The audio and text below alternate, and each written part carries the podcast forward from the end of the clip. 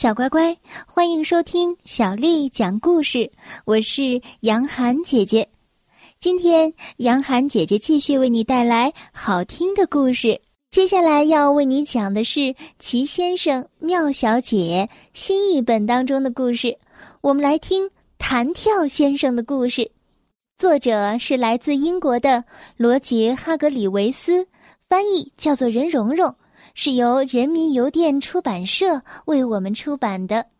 提起弹跳先生，他在我们的印象当中是一个怎样的形象呢？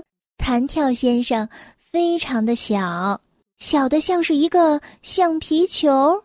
小朋友们，现在可以拿出你的橡皮比划一下，这就是弹跳先生的大小。他呢，就是不能好好的。待在地面上，他经常是到处弹来弹去。你能想象得到，这样弹跳先生是很难堪的。比如说，上个星期，弹跳先生出去散步了，来到了一个农场里。他翻过农场的大门，你能猜到接下来怎么样了吗？他从大门上跳了下去，然后。直接弹进了养鸭子的池塘里，咚的一声，它掉到了水里，啪的一声，水花四溅，鸭子们惊讶的叫了起来。还有一天早上，弹跳先生正在睡觉呢，他醒过来，从床上跳了下来。你能猜到接下来会怎么样吗？他从卧室弹了出去，一路弹着跳下了楼，弹呐弹呐弹呐，这样的事情经常发生，这也许能够解释为什么弹跳先生每天晚上总是开着卧室的门睡觉。弹跳先生稳住了自己以后，走进了客厅里，想要坐下来想事情。砰的一下，弹跳先生从椅子上弹了起来，一头撞在了天花板上。只听“砰”的一声，弹跳先生喊道：“这真是太荒唐了！我必须想办法不再这样弹来弹去了。”弹跳先生揉着脑袋，自言自语道：“他想了又想，终于想出了一个办法。”我知道了，我应该去看医生。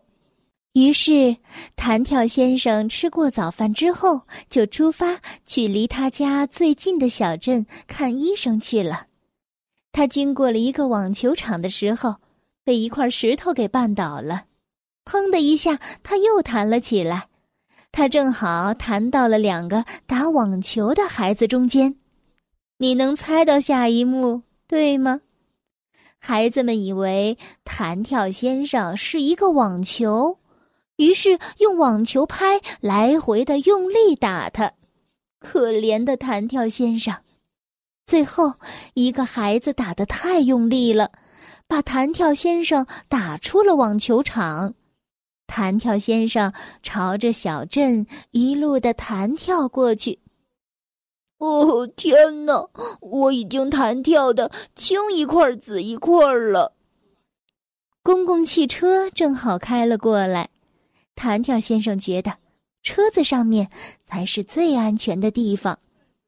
他找到座位之后坐了下来，但是还是感到有些难过。公共汽车驶进了小镇，公共汽车正好停在了诊所的门口。弹跳先生从公共汽车上走了下来，他没有走诊所外面的人行道。弹跳先生不在人行道上，他走下公共汽车，刚踩在了人行道上，就弹了起来，直接弹进了诊所的窗户。包尼好医生正坐在办公室里品尝着他的晨间咖啡。弹跳先生从开着的窗户飞了进来，落在了，落在哪里呢？没错，只听“啪”的一声，弹跳先生落在了咖啡杯里。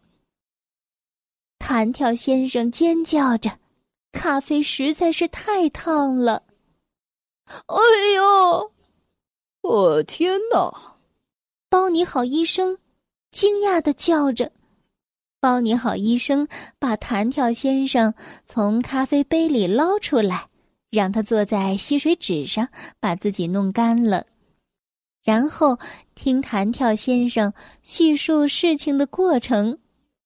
弹跳先生说：“你明白了吧？我得想办法让我别再像这样弹来弹去、弹来弹去了。”包你好医生努力的思考着。嗯，包你好医生想了一会儿，然后走向他的医药柜，从里面拿出了一双红色的小靴子。他对弹跳先生说：“这个应该有用。”这双沉甸甸的靴子应该能够阻止弹跳了。弹跳先生说完：“哦，谢谢您，包你好，医生。”他就穿上他的红靴子，走回了家里。请注意，不是弹回了家里，而是走回家的。那天晚上，弹跳先生穿着那双沉甸甸的靴子上了床。然后他就睡着了。第二天早上，他醒来之后打了个哈欠，伸了个懒腰，从床上弹了起来。你能猜到后来怎么样了吗？错，他没有弹跳着下楼，他从卧室的地板一直走到了厨房里。这就是弹跳先生的故事。小乖乖，今天的故事就为你讲到这儿了。如果你想听到更多的中文或者是英文的原版故事，欢迎添加小丽的微信公众账号“爱读童书妈妈小丽”。接下来又到了我们读诗的时间了。今天为你读的是袁枚写的《所见》。所见，袁枚。牧童骑黄牛。歌声振林樾，意欲捕鸣蝉，忽然闭口立。所见，袁枚。牧童骑黄牛，歌声振林樾，意欲捕鸣蝉，忽然闭口立。所见，袁枚。牧童骑黄牛，歌声振林樾，意欲捕鸣蝉，忽然闭口立。